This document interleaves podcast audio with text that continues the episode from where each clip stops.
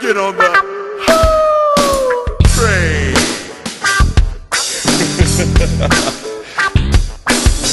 Pimpin' ain't easy.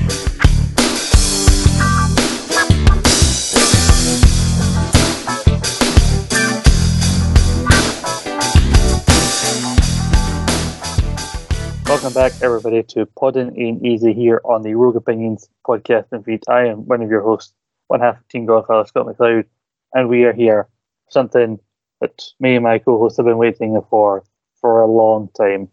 And I've been getting more and more excited about it, the more we've talked about it, the more trailers have came out, the more we've done episodes of earning the character and stuff like that. We're here for the first two episodes of Ahsoka on Disney Plus, and we definitely have a lot to say about this.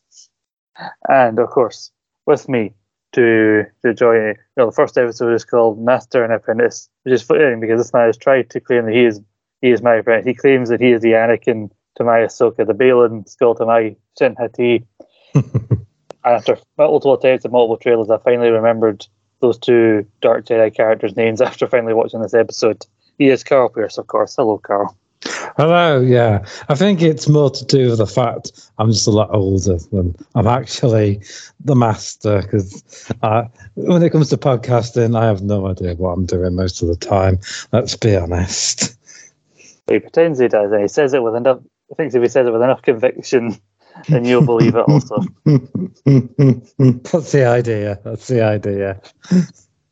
Yeah, me and Carl are exploring our way through the first episode of Ahsoka, like Ahsoka and Sabine Wren are on their journey to find Ezra Bridger. And the man who was supposed to join us today for these first episodes, but is not here, but hopefully we'll be back for subsequent episodes, our very own Ezra Bridger, Reese Saunders, as he's been trapped in the world between real life and podcasting. I, I think I think Reese is more of a Grand Admiral Thrawn, to be to be honest with you, because you just know when he, he joins, he, he'll want to take over. Mhm. And he'll be told this isn't rank bank, Reese. Oh, good. Honestly, when I when I made this, the mere suggestion of hosting the WWE Champions edition of Rank Bank, he responded as if I insulted generations of his family. you would think he was an only child, but he isn't. it just it makes no sense. Some people just can't share. That's the, that's the issue. Hmm. Clearly. Yeah. But we're here. We would have waited around, but we also kind of really wanted to get this out fairly quickly because, well, we're known for being a bit behind the ball sometimes at Rogue Opinions, but also we want to get our thoughts out there because we have a lot of them out there about Ahsoka and out to you in plenty of time before I go off to, to Wembley. So by the time you're hearing this, I'm probably already on the plane to, to London for All In weekend. You're going by plane. Yeah. Wow, bloody hell, Scott. Scott and his Learjet on his way to Wembley. Is Tony Khan paying for this? Well, I'm going by Lear, I'm going by EasyJet rather than Learjet, so no. No, I mean I could get the train down, but that takes longer. You know, you get like you can get to London like an hour and a half. You know, Pro- probably cheaper on EasyJet as well, actually. I wouldn't be surprised. yeah, probably. And plus, I'm plus no one no. Well, England as a whole, from what I keep hearing, especially London, there's there may or may not be a train strike on this weekend. I don't know. So best to be safe when you go down there. But also gets us to London sooner, which means more time for drinking. That's what we really care about. That's, that's the, the important stuff. I know. This is more than just all this is my fucking holiday. This is the closest thing to abroad I'll be getting this year. Just make sure when you're on the plane, there's no members of the Wagner group on, on there. uh, yeah, we're here to, to cover and because even though Reese isn't here, uh, we do have some points from him. He wasn't maybe wasn't as big a fan of, of these two episodes. Not, I wouldn't say he hated the episodes. He just wasn't as impressed, and I think he puts that down to certain expectations that he had. Uh, I've got a few bullet points here that he's left for us here. Here's my points. Lightsaber battles are clunky. If you haven't watched Rebels, you really want to understand the characters. Positive sides. I like the droid and the green lady interaction. That's Chopper and her, if you didn't know. David Tin is great. and Rosario Dawson is a perfect choice to play older, wiser Ahsoka. I agree with those positive bits. I don't agree with the other bits. Uh, won't immediately tell you you're wrong. We'll wait till those moments come up that you referred to, and then we'll talk about them. Yeah, I'm, I'm in full agreement with you here, um, Scott. I, I do, I do take his point with um, you. You do sort of need to watch Rebels to really understand the the characters. You can't come in cold, but I think it will leave you with a lot of gaps and a lot of questions. And they probably should have called it perhaps Rebels season five, and then subtitled it Ahsoka, perhaps, because even as you said before, Filoni has admitted it, it's basically Rebels season five, and it sort of well, we'll get to it when we get to it, but it sort of picks up from there as well. Yeah, definitely. And I did say to you as I was watching it, there are several ones I probably appreciate more because I've seen Rebels, Mm. but because I've seen Rebels, I don't care. I find it hard to care about the people who hadn't seen it, but I can understand what it's like if you haven't seen it.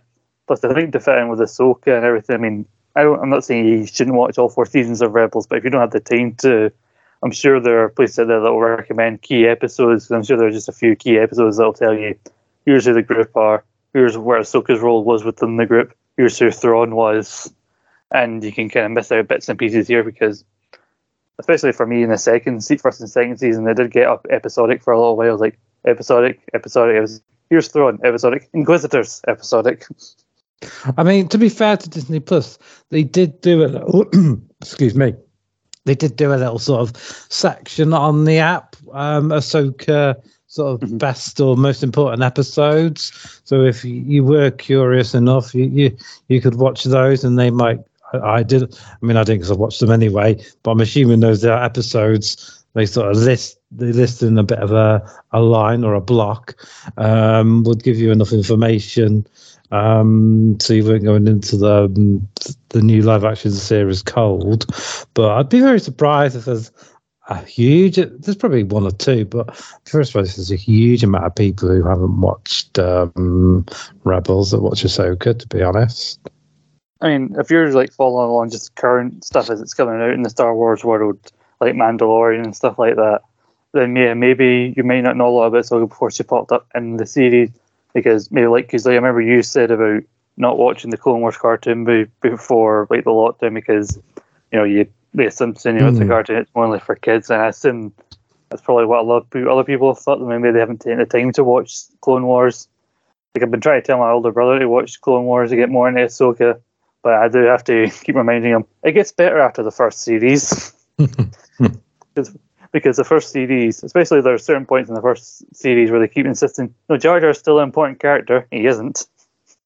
I mean, a lot of first series can be a bit sort of slow and to get going because base I mean I find out with the first Game of Thrones series and although it's still really good it, it's basically a set that first series is basically the setup for everything that happens for the rest of it if that makes sense Yeah, I get you. Like I think I mentioned it during our favorite TV shows, but that especially with comedies, a lot of their, a lot of them for them, for a lot of them, their worst series is probably their first one because they're still finding kind of their groove and Mm. establishing who everybody is, and that's that, and it's not a bad thing, but.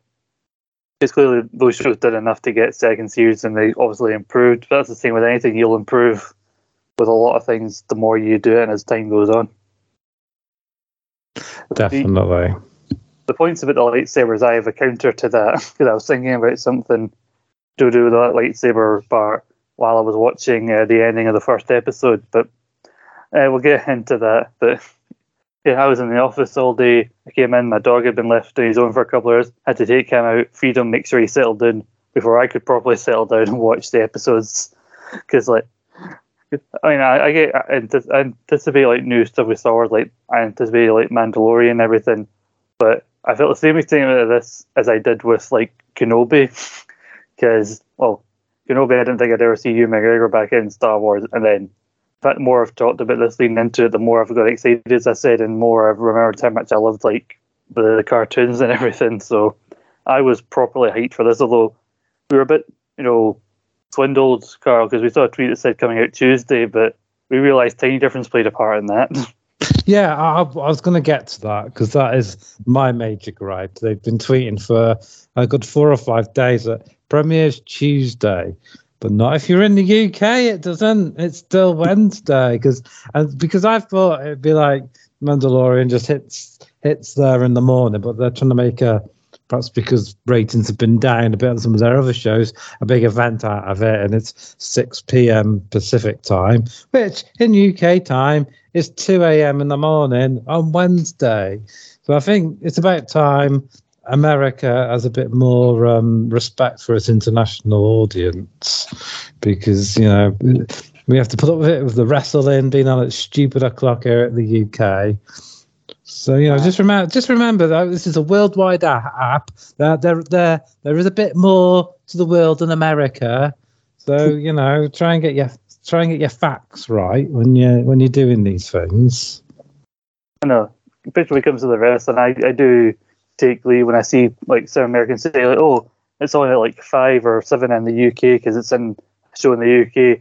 Oh, that means it'll be X amount of time in the morning when I watch it. Like, so yeah, good. Because we get we get this like uh, um, ten out of twelve pay per views, and it's only the other one or two that that we get at a regular. You know, we can watch it at a regular time. Mm-hmm. Like shows like All In there coming up, you know, pretty sure like the zero hours might start at five UK time, and the main show starts at six. So you know that's the UK getting its own back. And, and this is all then. You're, you're going to be sat down for a long, long time. yes. yes, yes, I will. And hey, Luso's go along, but then I hear like, oh, Wembley's got a curfew, which I think some people said it's like ten thirty. I'm like, fucking, we'll be lucky if we're on the main event by ten thirty. No, one Tony Khan. Yeah, th- those seats are not comfortable. I- would bring a pile cushion or something with you. There we go. But anyway. I'm being serious.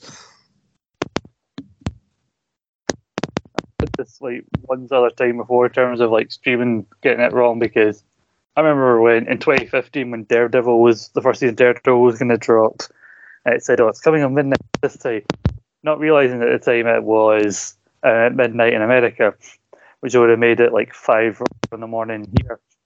Me and my brother had stayed up we brought we got in a bunch of food that we were going to have. We'll try and watch at least the first two episodes like uh, late at night, and then we got to about eleven thirty when we suddenly realised, oh shit, they mean in America, don't they? We're not going to be able to watch it till tomorrow, so we had to awkwardly just make sure we left all our stuff in the fridge and went to fucking bed so we could watch it in the bloody morning. We're in our entire evening. I know, and as I say, when when these things are a worldwide a worldwide app, which Disney Plus is, they're gonna they've got to remember not everybody's going to be able to watch these things on the day they're scheduling it for. If they're going to put it on at something like six o'clock, mm-hmm. so you know, so they should say America. They did say Pacific times, so you know I did, I did cut on, but that was that was only the day before. Before that, they were just saying um, comes comes to uh, streaming on Tuesday, and then the, the day before, all of a sudden, six p.m. Pacific times bolted on. But anyway, we'll be here all day. Let's get to the let's get to the program in hand. And my goodness, yeah. does does it start with a really good opening scene? Oh yes, yes it does. I, I'm also happy, given that we waited so far, that we got two episodes and I was happy when I sat down to see the runtimes like 54 minutes, including credits, mm. uh, for the first one, and around just shy of 45 minutes, I think, for the second one. And as I said before, you know, you got like, eight episodes in this series, so a lot's probably going to have to to happen. So it does feel like a lot's been set up, and the main kind of quest, for like a better word, of this series is finally about to start as the second episode ends. So hoping that means less filler than what some people have complained about from like recent stuff in The Mandalorian. Mm. So we're cramming all that, getting a lot of stuff, you know, done in the, the time that they have. We have the opening of it, you know, the usual bit flashing by the helmets. You got Chopper, and then it ends on a Mandalorian helmet. You imagine that's Sabine's helmet, and then something we haven't seen in a long time. We get an opening crawl, and this, and I. Mm I was sitting on my own in my house, but I'm jumping up and down my bed like, oh, that's the opening crawl. and in red letters to na- nail home how bad things are. Yeah, because it's just I mean, it was weird just seeing it roll up normally, not the big and big typical Star Wars, but it was still exciting because you know following on from the from the Clone Wars and everything that Ahsoka's been in. I think I've got the crawl here. It said the evil galactic empire has fallen, and a new republic has risen to take its place. However, sinister agents are already working around a fragile peace. I'm just imagining the guy from the Clone Wars reading this out in his dramatic voice. a plot is underway for the lost Imperial Grand Admiral Thrawn and bring him out of exile. Uh, once presumed dead, rumors are spreading that Thrawn's return will galvanize the Imperial remnant start another war. Former Jedi uh, Jedi Knight Ahsoka Tano captured one of Thrawn's allies and learned of a secret map which is vital to the enemy's plan. Ahsoka is now Ahsoka now searches for him as her prisoner. Morgan Elsbeth is transported to the New Republic for trial. yeah, so that's give you a set up like here's what happened at the end of that episode of she was introduced in the Mandalorian, and here's where how that's fitted into this episode here. As soon as I heard she's on a public transport ship, and I remember some of the clips we'd seen in the trailer, like, oh, I think I know what's going to happen here. Yeah. I, I like the fact um, in in this opening bit we get a bit of a almost like a, a role reversal. It's the it's the bad guys using a an old code that just about checks out. Which, mm-hmm. uh, if you go back to the movies, that's sort of what um, the the good guys did. It's an old it's an old imperial code, but it still checks mm-hmm. out. And, and yeah. after the crawl, you get um, the opening of a the good guy spaceship, where in the, mm-hmm. the films you get uh, a star destroyer. So I quite I quite like the way that they sort of played with, that. Mm-hmm. And well, we got Morgan. Uh, oh, what it? Ray Stevens' character. I forget now. I, I was so happy with it when I learned it, and I forgot to give it him. Baylan Skoll. Uh, yeah, Baylan Skoll and his apprentice appearing on, on their cloaks on this on this ship, claiming to be friendly at least at first a lot of people have got a lot of parallels to this, like them coming on board, kind of be like when Obi Wan and Qui Gon mm, come on with exactly, their hoods yeah. up at the start of Phantom, of the Phantom Menace, and then, but this guy's clearly not buying it that they're even Jedi's everything, and quite quickly he's like, ah, screw this, and his apprentice starts grabbing out, they were slashing people down. The guy reaches for his blaster, and he just uses the Force to stop him. He goes, "Well, you were right about one thing. We are now Jedi." Oh yeah, and we we get a bit of uh, clunky lightsaber action to to start off the program. I li- I liked it honestly. It's just especially when and he just walking down the the corridors, kind of like Vader in that scene yeah. from Rogue One, just kind of just not even just using his lightsaber, force choking, throwing people out of the way. Like it's not even like it's not meant to be fancy, not meant to be choreographed. It's just like we're just gonna here to kill a bunch of people, like kill everyone on board.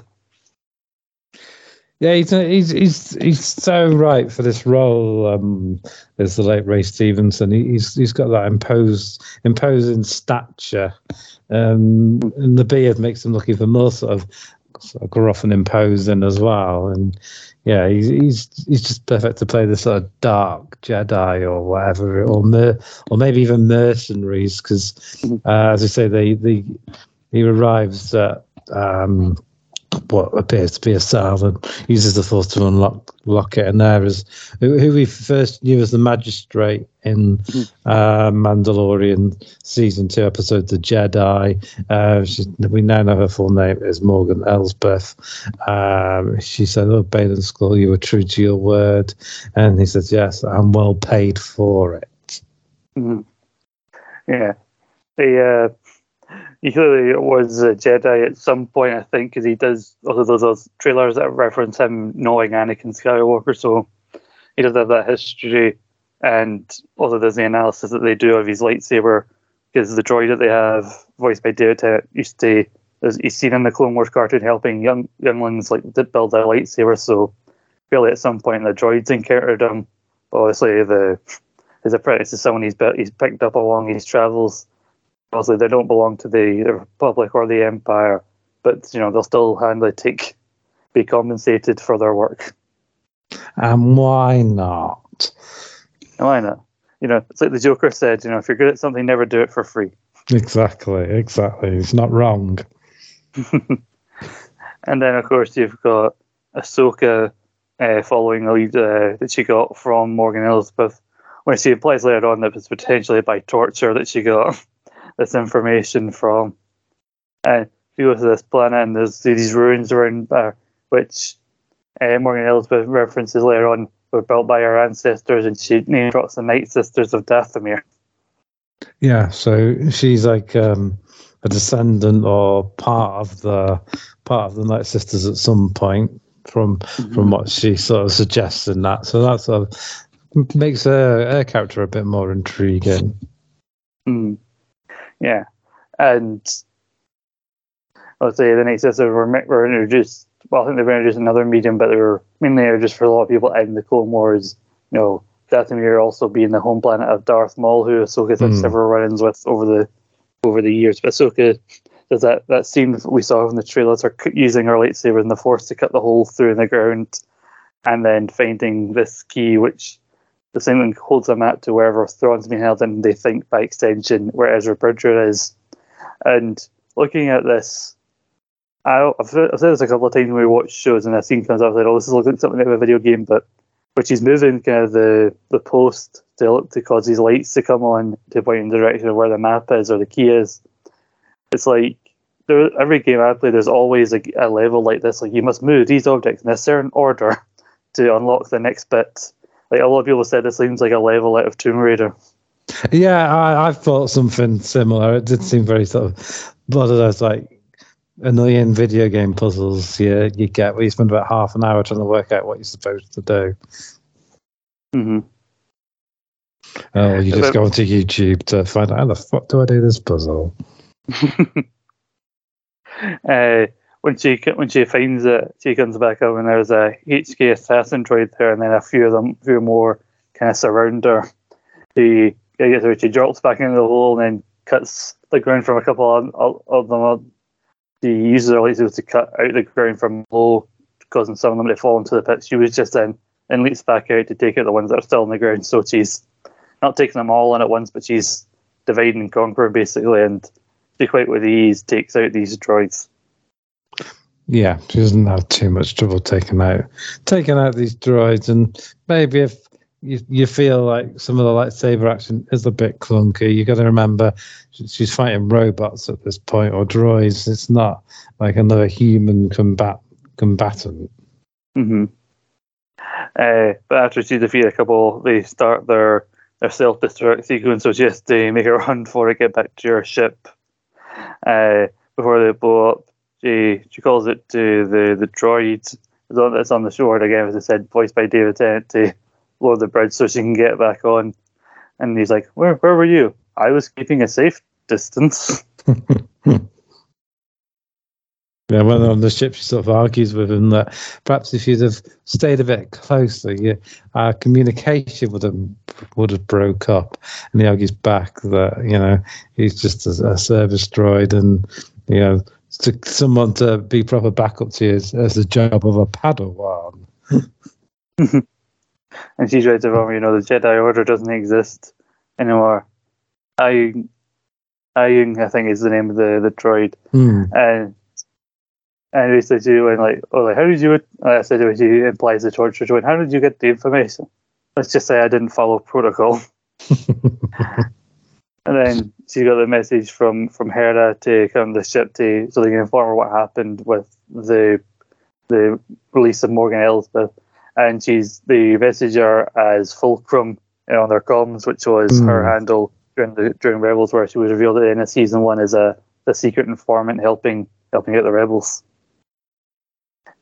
And and then we got to Lothal, a big important planet in the the canon of Rebels, and we have this a uh, ceremony which is said to be honoring Ezra Bridger, and we get a cameo I wasn't expecting here uh, I didn't even know that Clancy Brown apparently did voice this character in the Clone I forgot about this. Yeah, yeah. Bit.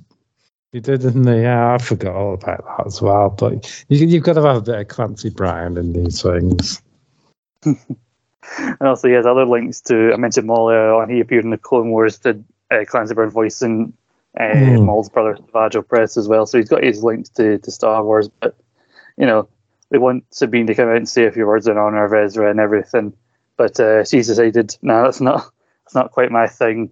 And she has a sequence where these these pilots are chasing her down on her speeder bike, but she she manages to outwit them and quickly escape. And people have commented on the music that they play over, which is a bit different from Star Wars, a lot more rock esque. The music that they play in this scene. Yeah, it's pretty cool. I quite I quite liked it. Whatever whatever it is. Mm-hmm.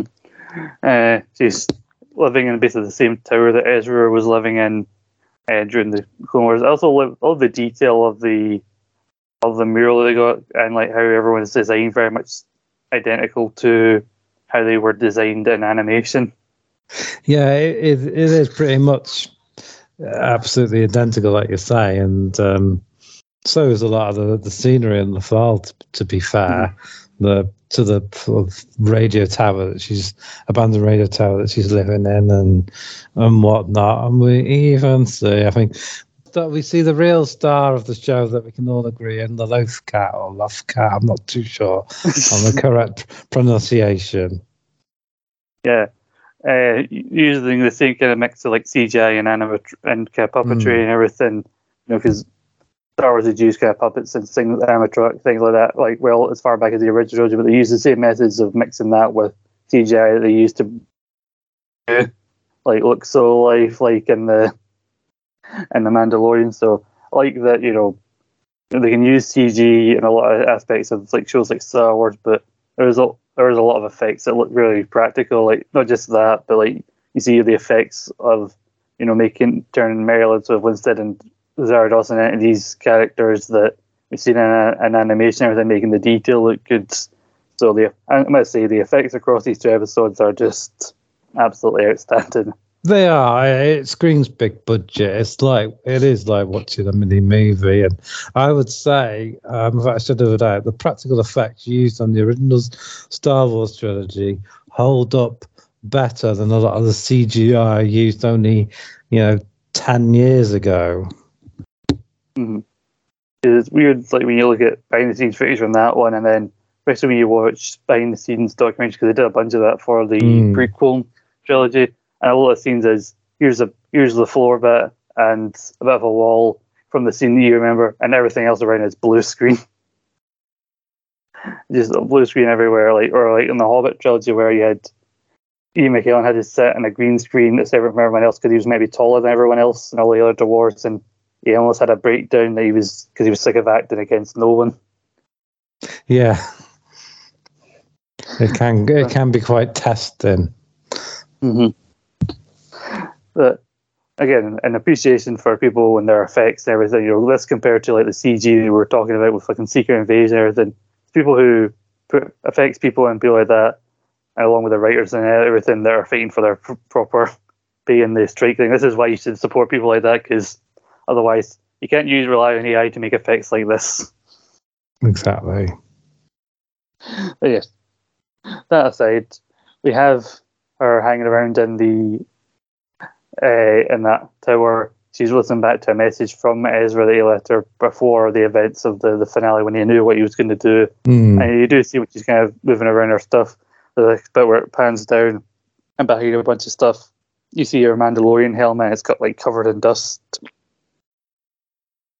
Yeah, and some uh, just get explained uh, towards the end of the second episode. One of the things that's confusing me is that Sabine's Sabine's got um, long hair in this, and I thought, well, sure, I, I'm sure I remember at the end of Rebels, she's got really short hair. So, is it grown that much? I mean, is, is there some sort of time lapse? But uh, thankfully, the, these two episodes make sense of all that. So I needn't have worried.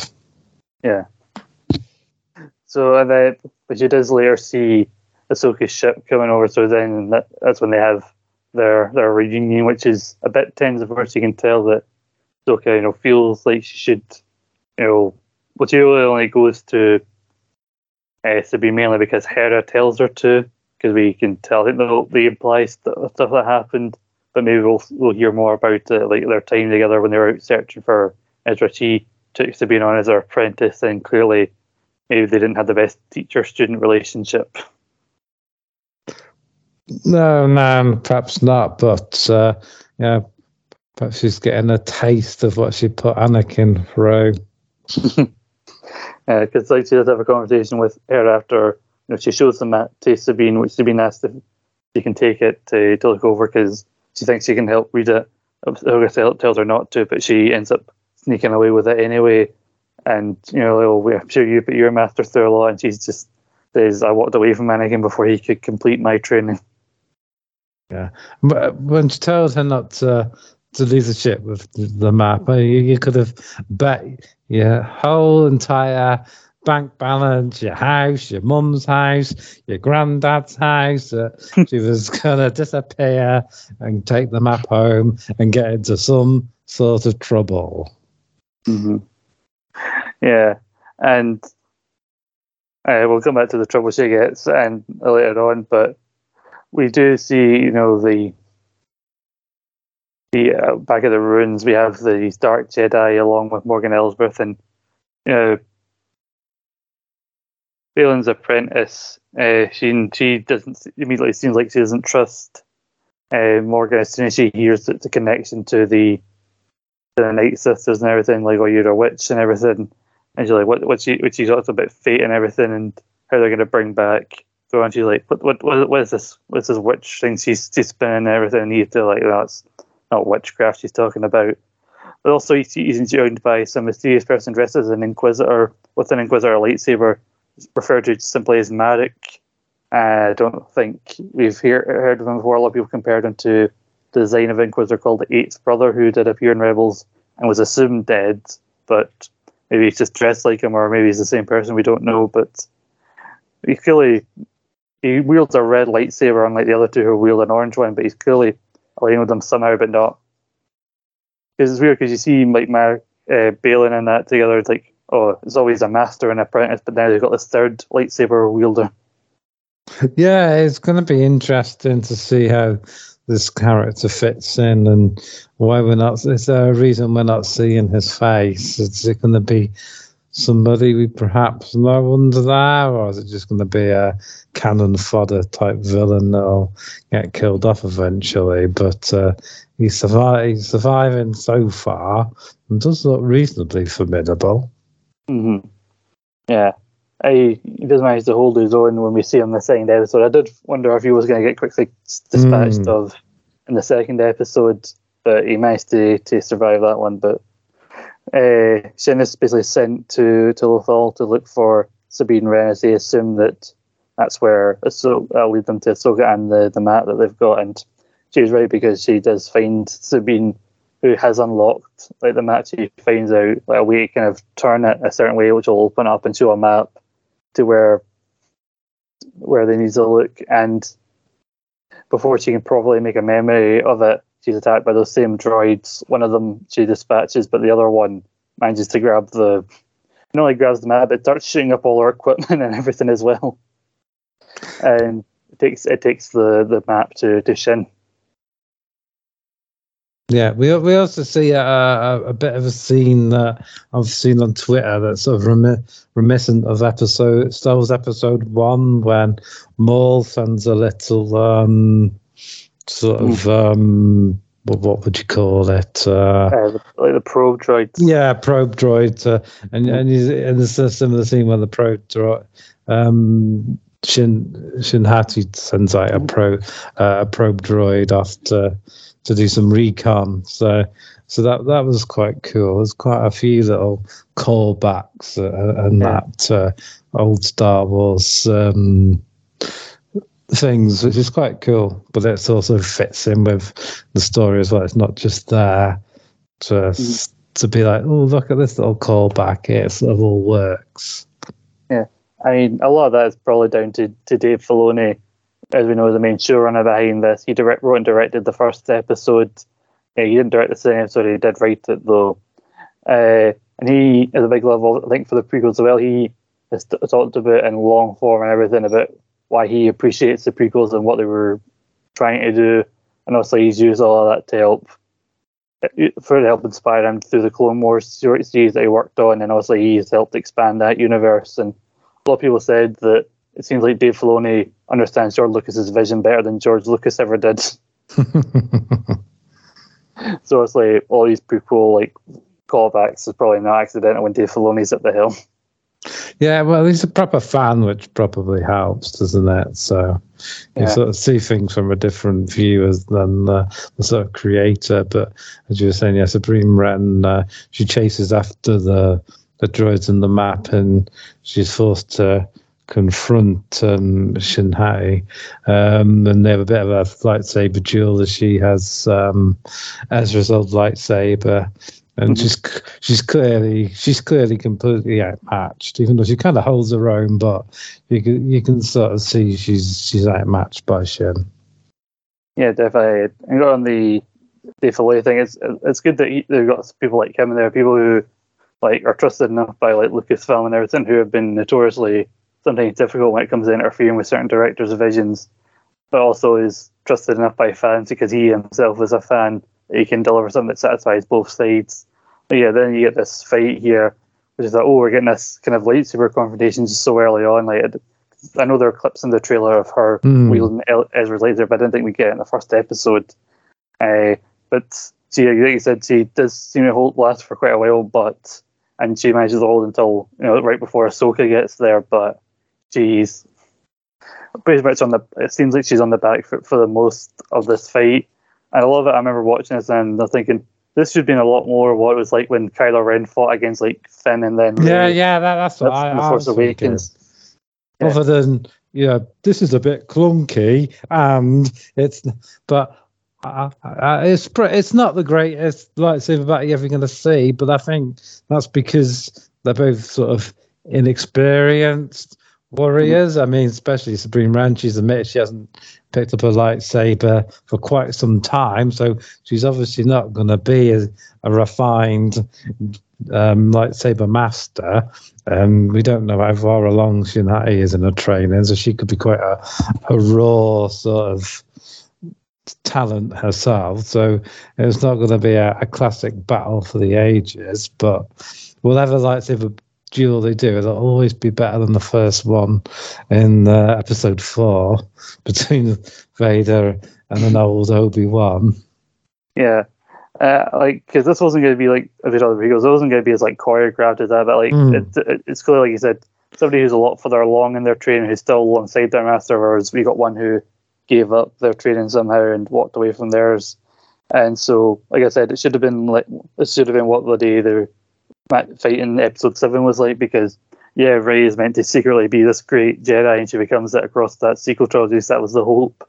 But if she was already so great that she could out outlast bloody Kylo and that thing, even though Kylo didn't complete his training either, then like where where further is it she can go? She can clearly already beat defeat one of the main bad guys. Where what more training does she actually need from Luke Skywalker? Whereas here, like it's a case of like it's not choreographed because one of them is not properly trained, and the other one's not basically like oh, I'm fucking just basically putting up a bit of a fight. Whereas like until they get to the point where like I'm tired of this and just get stabs her through. Like it was very much almost a Qui Gon esque moment the way she was Mm. just just puts her down. And a lot of people, I've seen some jokes online saying like, "Wow, I wish Qui Gon, I bet Qui Gon somewhere as a Force was hoping he was born a bit later when they see how easily they they saved Sabine as opposed to him after he got stabbed." Oh yeah, but you you probably they're, they're stabbed in different sort of places. I mean, Mhm. Thingy, um, he's sort of right through the right through the middle of Mhm. um of his guts or whatever when Qui Gon's taken out by Darth Maul, but it's more to the more to the side, and I assume missing any vital organs. And yeah, this is what 20, 30 years prior, more than that. So you know, but you imagine there's been quite a lot of medical advances since then as well. So yeah, I'm, I'm happy with the, the like you said the the lightsaber choreography not being as crisp in this one. no, it And shouldn't yeah, like the, be. bef- you know, before he said she was fighting robots. There is whereas lightsaber action that we get in the second episode with her against a droid and and Ahsoka versus Marrok and one of those droids. I thought it was a lot better, especially Hmm. when you get the thing where Marrok uses one part and then he just decides, all right, then after she takes the droid out, it, it takes out the side and does a full on like spin on the lightsaber, reminding you like, yeah, this is this guy at least fights like an Inquisitor, even if he isn't officially one. Yeah, he does. He does a sort of Darth Maul from episode one, and um, suddenly reveals that it's a dual-edged lightsaber. And then, like I said, I was worried that she would take him out fairly easy because you remember that that in Mm. Tales of the Jedi when there's an Inquisitor again voiced by I think Clancy Brown, where he just where she just very easily takes him down without even using her own weapon. She just uses his and takes him out. So I was worried that Marrok was going to get that treatment here. No, I quite. I mean, we've jumped a fair a fair way Yeah. ahead here, but I like the way he sort of throws the lightsaber at her, distracting her while he gets away, and then when he's safely on the ship with Shin, he he holds his hands out and he just catches his his lightsaber. Mhm. Yeah, I mean, I'm keeping it along the path of the lightsaber thing, which is why I went so far ahead. But yeah, I get. And you know, like, Wizards have done it where like I've seen there's examples in animation of because they're spinning the lightsaber around they can Mm. kind of float away really briefly, which is cool. But yeah, it was Boom. still a shot. You, I was gonna say, boomerang lightsabers are clearly the future. yeah, we had the double sided, we had the kind of handleless ones in the prequels, and now we've got this one. You know, they're innovating all the time. But uh, was, as I was saying, it was still a shock to see like Sabine get stabbed, like Mm. seemingly so brutally, because we knew she was still there's still much more for her to do in the series, given the trailers and everything, and they wouldn't have killed off such an important character in the first episode. But it was still a shock, especially as how they ended it. And maybe that ending would have had more of an impact if we had to wait a week. But in this case, they're like, ah, we're only joking. She's not dead. As they go right into the second episode. Well, you knew she wasn't going to be dead because in the trailers you'd see her with short hair, and she hadn't got the short hair yet. So Yeah. she she was clearly going to survive. So Mm-hmm. it's pro- probably why they they bolt, you know, probably why they bolted the two episodes together in a way to well, they like to do double episode premieres, but you, you knew she wasn't any in any real danger of uh, of dying. Mhm. And then we go to the next episode, it's called Toil and Trouble. Uh, also written by Dave Filoni, this time directed by Steph Green, who worked on the Book of Boba Fett. Uh, yeah, he, he, he directed the second episodes of Boba Fett, which is mostly the mostly dedicated to him and the, the tribe uh, of like Tuscan Raiders that he was with. Like I love that you said like they have little like episodes you can jump to on Disney Plus. I meant to say earlier they do this with like Marvel stuff where like they're advertising a new edition of a Marvel characters thing, like where it's a Disney Plus series or like the film that they're in, the latest film that they're in is coming to Disney Plus. To then show like a, they have a row dedicated to other things involving that character. Like, here's another film that they cameoed in in the MCU and stuff like that. And they were doing it with Ahsoka, where one of the suggestions at the top of net of uh, Disney Plus was pick Boba Fett, and it comes up Ahsoka basically says Ahsoka appears in episode six. It'd be funny if episode episode three is is, is Mando. I'd actually I'd actually laugh. And I'd go onto Twitter and wait for the outrage. yeah, uh, that's the episode, and but they picked up pretty much immediately with Mm. in the hospital with uh, I mean they got a hologram of of Hera there as well, and they're just kind of watching over, her, and she talks about how she kind of opened the map, but didn't get a chance to make a record of it, which kind of annoys Ahsoka for the most Mm. part. Yeah, and she says she wants to help, and she gets the "I think you've done enough" line. Mm. It's very much uh, along the same lines of "I'm not mad, I'm just disappointed." Mm. We all we all know that's thing, but yeah, it's Soka then starts looking around um, and Sabine's like loft for where she anything that may be important, but then bloody one of the droids fucking jumps down on her nearly sneaks that because you can see something dangling in the background. And I'm like, what the hell is that? And all of a sudden it's there, and she's she immediately like cuts its head off. Like I knew, I thought you'd be here. Yeah, there was uh, they left one behind. and then they, they hope that Sabine can like use its head, uh, like recover something from its memory core, but it starts overheating before she can get anything properly like from it, because the the droid voiced by the Tennant kind of panics and Mm. pulls, the, pulls the plug when it starts overheating. It's overheating. It's going to overheat. It's overheating. I remember like there's a bit where Hera says, "Oh, know, I think we should go for it," and the droid turns around and goes, "That's because you're a hologram. You're far away. We we could all get blown up here." you just make a fair point. Uh, but then she basically gets after that she kind of gets left behind. Uh, they do mention that the droid was from a certain planet uh, where something like droid, like some factory in a different planet called Corellia, and they mentioned that Morgan Elsbeth had like a factory there, so it's clearly a connection that she was using that factory to help make these droids. So her and Hera decide to go and team up and leave Sabine behind where while Sabine has a bit of a heart to heart with the uh, with the droid, the droid kind of encourages her to get back to the training. Even though he, he says she's got no force abilities. wait, wait, wait to call the encouragement. Yeah, she pretty much doesn't see like well, she was good like the like wielding a saber, like she was good at wielding the dark saber in the in the cartoon, but she's clearly not as much connection of anything to the force like other Padawans have. And then she makes she gives like some reason like about her her her and Ahsoka were when she was training like well I haven't trained in a while it's been a while since I bit of lightsaber he goes that is an excuse and a paw at that. Hmm. Yeah, and of says some about. I can honestly say that of all the force wielders I've been around, they've you're by far the least or something.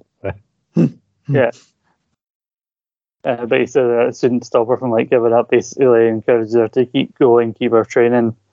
Uh, and at the same time, you've got uh, Morgan Elsbeth basically showing them the map that they they found they got for because now it's been open and showing her exactly where they're going to get where they're going to get Thrawn. And basically, they mentioned that Marrok's on a task and Shin's been sent to make sure he completes it, which is important for them getting Thrawn back. Which he's trying to steal some sort of hyperdrive core, which apparently they need to help open the portal to to get to Thrawn. Yeah. Um, so what what we thought in the trailers was um, the world between worlds. We now know was actually um, the way they sort of projected the map um, on these ruins and yeah, pinpoints where um, they think Thrawn, Thrawn will be, and yeah, where where Marrok and Shin are, are going is coincidentally where Hera and um, Ahsoka, Ahsoka are, and they're touring this factory, and he, he's sort of saying, well, you know, um, we've still got all the old people that were there. What, all the old Imperials? Well, if we didn't, we wouldn't be able to run. You know, you don't turn an empire into a, um, what do, what do we call it? A republic overnight. and they're finding all these anomalies, and he's got like an answer for them. And well, where, where's this big hyperdrive thing going? Oh, wait, let me have a. Classified. And I'm like, I'm a general. Nothing's classified to me. And then it starts. It starts. Um, the ship starts taking it away, and they're trying to stop it. And then eventually, someone cracks and shoots, shouting for the Empire. Yeah.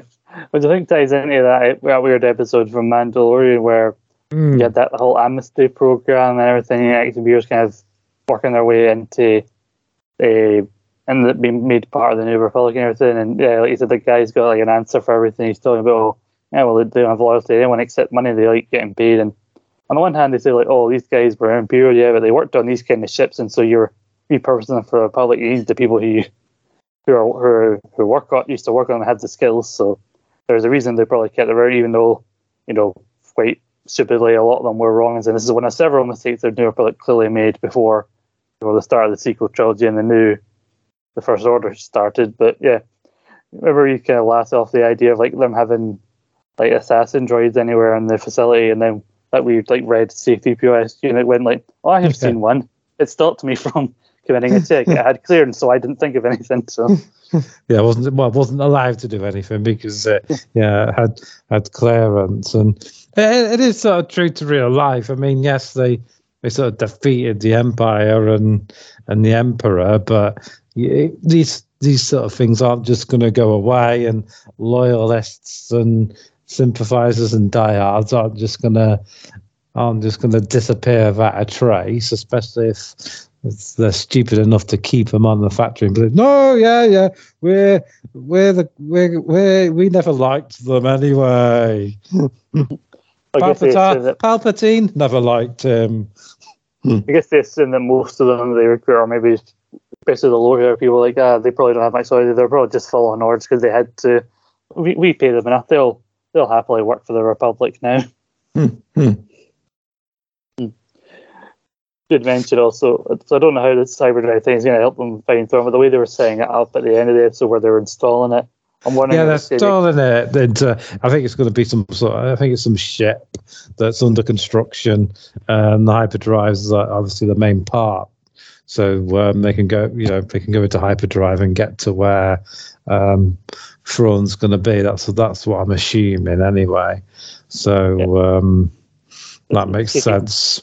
But we sort of see that cool bit in the trailer, don't we, where um, Ahsoka uses her lightsaber to smash through the glass and, and jump down to to chase after the, the ship. But I was just say that Mar- Marrok is there with some droids and and they have a bit of a duel while um, Hera and Chopper chase after the chase after the ship, and she knows the ship starts firing on them, and she knows she can't chase it or attack, attack it back, so they have to throw a um, a tracking beam on it, and she says, "Make sure you hit, get it this time, Chopper." yeah, because I remember Chopper like popped up briefly in the trailer, and then he he popped up here when they not the ghost that they had the Phantom, which was like the mini mm. ship inside the they used to have inside the Ghost, which was the main ship in Rebels, and Chopper there and see that having a little back and forth. I think Chopper, much like he was in the cartoon, is voiced and voiced. I say loosely, basically made noises by uh, by Dave Filoni in this. Uh, and yeah, they're having a little back and forth. You know, you can't understand. You can kind of guess what they're talking about. He's looking through his stuff like, no, I didn't go through your stuff. Like he's looking for his tracker. I can't find it. Have you tried looking under the battery or something?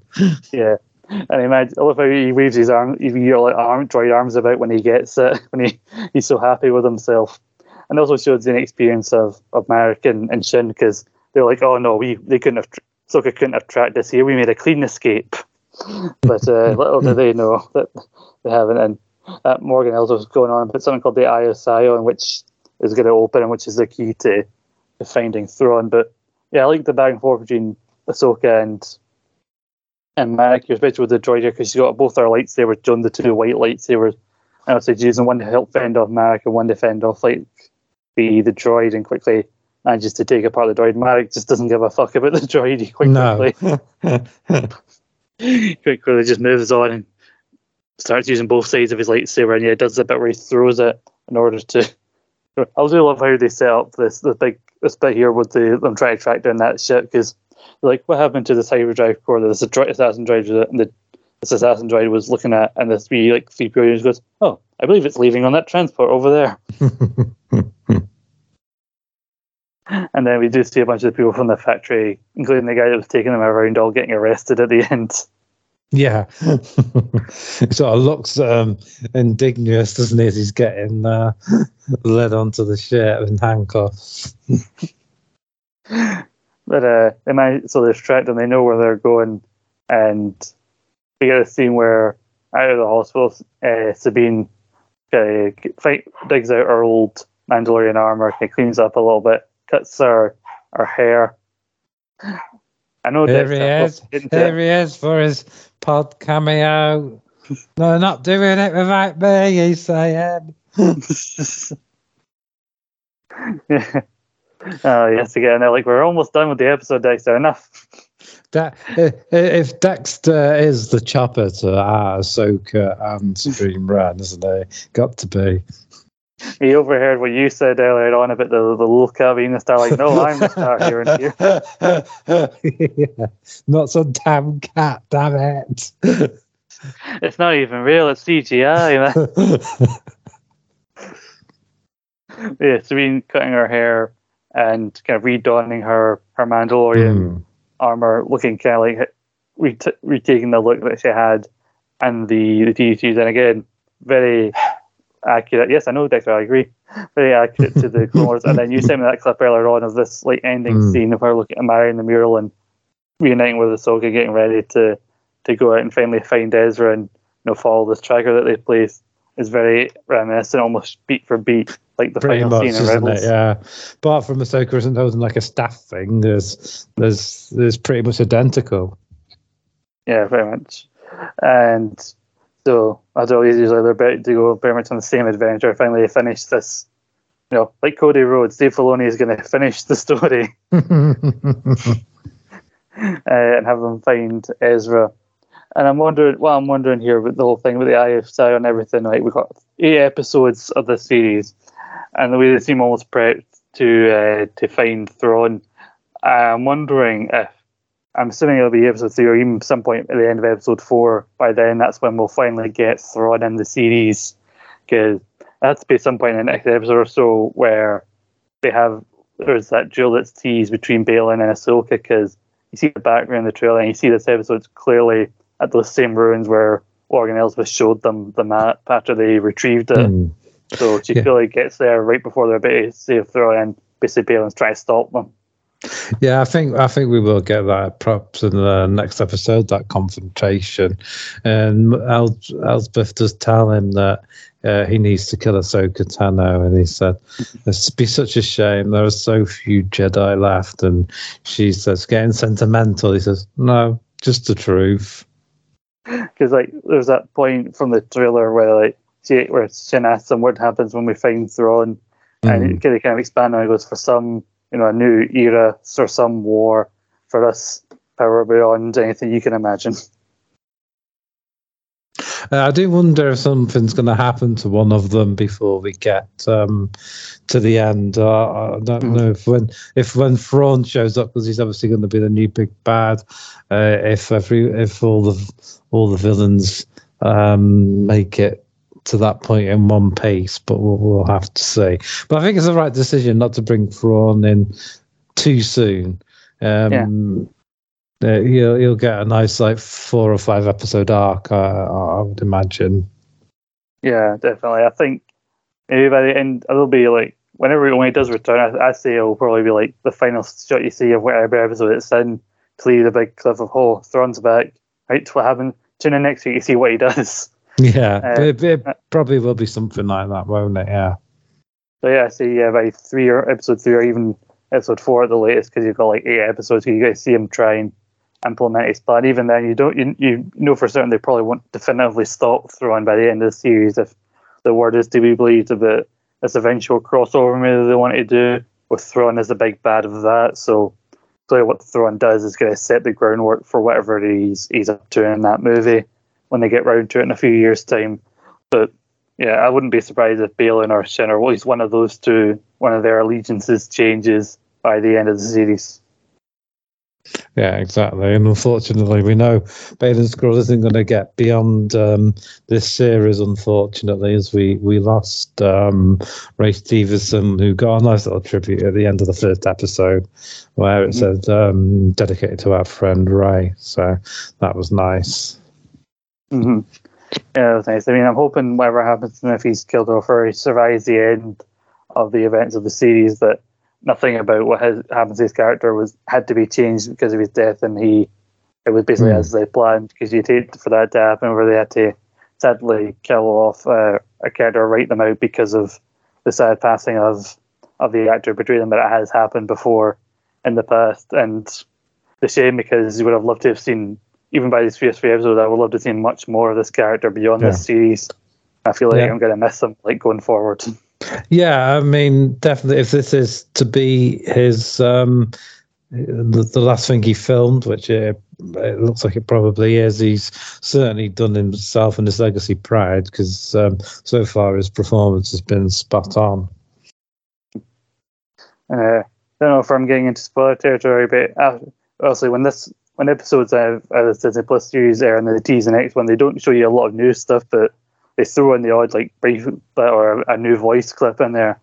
and I saw one on Instagram after I watched these episodes of I think it repeats about the Anakin spoke highly of you bit, which you may, may assume that he's that that feud that duel is coming at some point in the next episode. But then they showed that footage of Hayden Christensen that they showed in Obi Wan the him, when he was dealing with with Obi Wan, and then you hear a few voice clips of what's clearly Hayden Christensen. The clips sound fairly new, so those talks of his cameo seem uh, like that's coming sooner rather than later.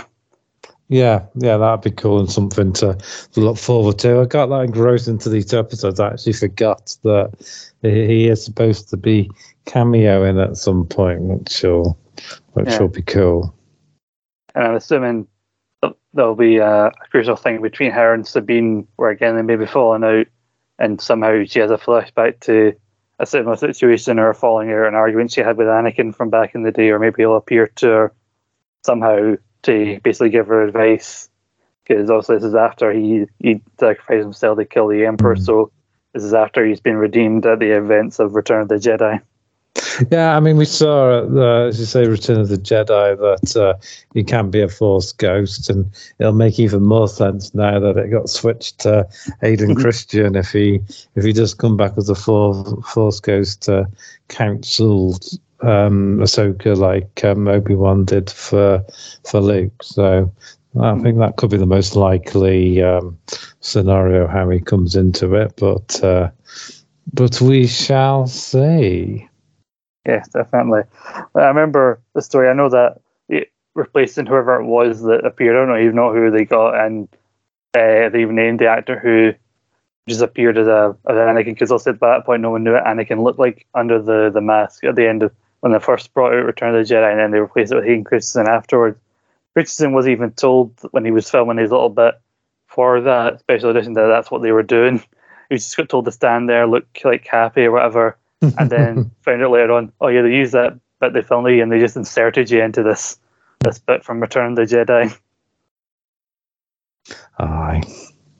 But there we go. I think it makes more sense because the other guy was only in it for a brief few minutes and under a lot of makeup because he was burned. I mean, if you come back as a Force ghost and choose what you look like, you, would wanna you wanna come back when you were looking your best, wouldn't you? Yeah. But Carl, if you had to give a rating for these two episodes of Ahsoka, what would you give them?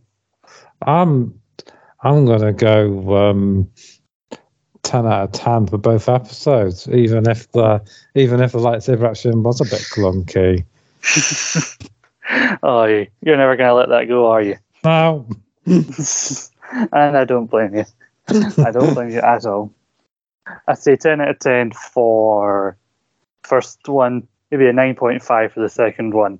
Yes, I'm being predictive, but I don't know. Maybe I enjoyed the first one a little bit more. But there was a lot of stuff to enjoy in the second one, and you know, I'm already like, like I was watching this back. Like we agreed, this is what Star Wars is. Just like yes, it doesn't always need lightsaber wielders or force users and everything because there's been stuff in like Mando and then Rogue One and other things where you don't need force users to for it to be good. But this is this is proper Star Wars. This is more interesting than anything that happened in Andor.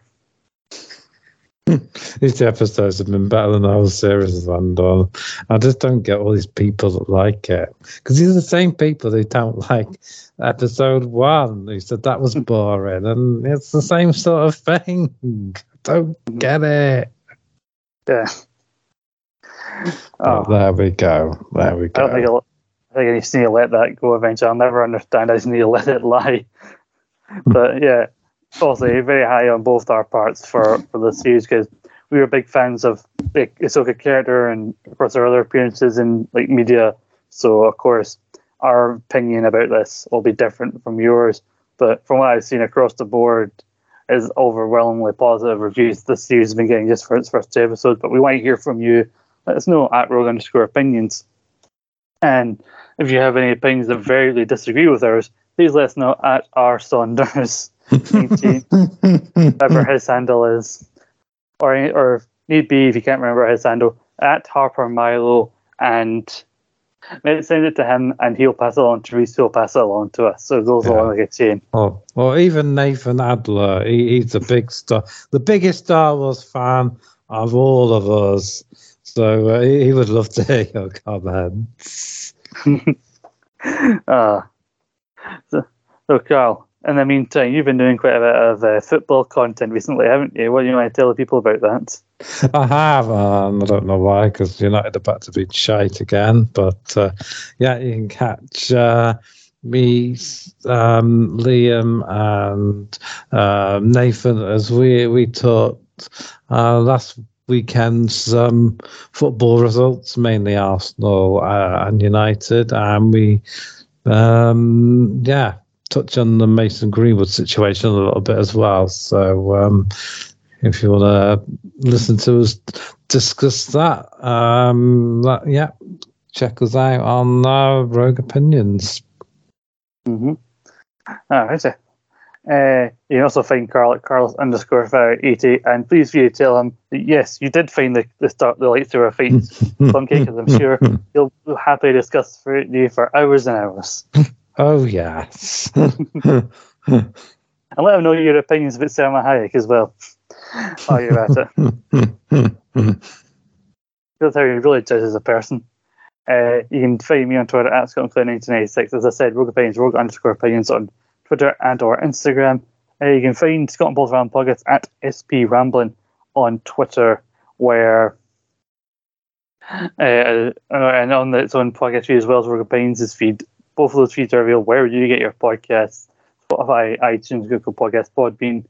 Uh, on Scott and Paul's, we've done some Frasier recently. We've been doing some old SummerSlams. We've got a two part thing of SummerSlam 2004, which will soon be followed by a thing that's already mostly been recorded of SummerSlam 2002. I think we're going to round it off after I get back from Monday with a review of SummerSlam 1998. So we're doing some SummerSlam related stuff here. Uh, I didn't even mention the fact that the, the images of the new Frasier series have been popped out, and I thought, my God, Nicholas Lyndhurst has not aged well. uh, Reese will be back eventually to talk about his wrong opinions about Ahsoka. Hopefully, he'll be turned around for the third episode, and eventually, when we've all got the time and back, uh, we will all get together to do another rant back where I believe the schedule calls for us doing a boys related episode, uh, which I suggested after the trailer came out for the spin off series. I think it's coming out we're about the end of September, so that's coming out fairly soon. So hope you enjoyed that and you know bloody Grand Admiral Thrawn of Rogue Opinions himself returns for that. Damn right. but you know, as as with podcasting, you know, arguing about Star Wars shows with Reese is not easy. it really isn't. Bye, everybody. Bye bye.